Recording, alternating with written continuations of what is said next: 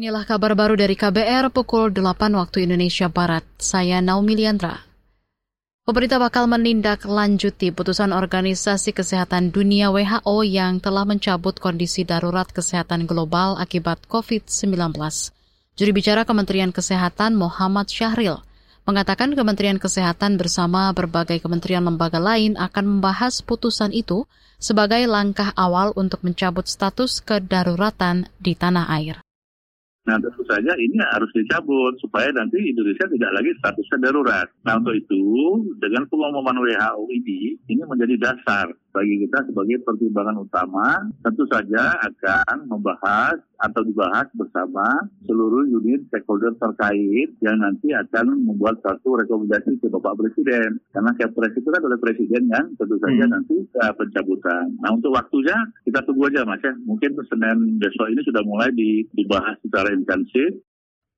Juri bicara Kementerian Kesehatan Muhammad Syahril mengatakan sejauh ini sejumlah parameter memperlihatkan kondisi pandemi COVID-19 di Indonesia dinyatakan terkendali oleh WHO. Di antaranya jumlah kasus, angka kematian, angka pasien dirawat hingga perbandingan jumlah kasus dengan jumlah tes.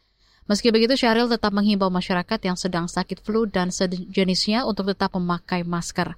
Menurutnya, protokol kesehatan tetap menjadi kunci memproteksi diri sendiri di saat virus corona masih ada di tengah masyarakat.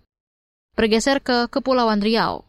Masyarakat meminta pemerintah dan aparat menindaklanjuti temuan 10 karung berisi limbah minyak hitam di Pantai Melayu, Kecamatan Nongsa, Kota Batam, Kepulauan Riau. Lurah Kampung Melayu, Fikri Aunila, mengatakan limbah itu mencemari sekitaran pantai dan dikhawatirkan membuat biota laut terganggu.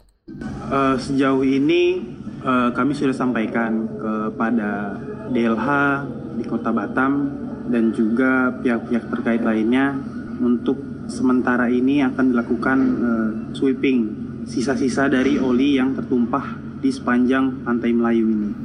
Sebelumnya nelayan di Kecamatan Nongsa, Kota Batam, Kepulauan Riau tidak dapat bekerja melaut selama tiga hari terakhir karena pesisir tercemar minyak hitam.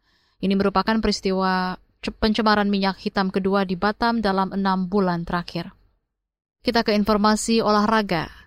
Atlet panjat tebing Indonesia Raharyati Nur Samsa meraih medali emas di kompetisi Piala Dunia Panjat Tebing 2023. Dalam pertandingan yang digelar di Gelora Bung Karno, Jakarta kemarin, Raharyati menjadi yang terbaik di nomor speed putra dengan waktu 5,11 detik. Ia mengalahkan pemanjat tebing asal Tiongkok Shin Shang Wang yang meraih catatan 5,14 detik. Dikutip dari antara usai meraih emas di Piala Dunia, Raharyati berambisi memecahkan rekor dunia panjat tebing.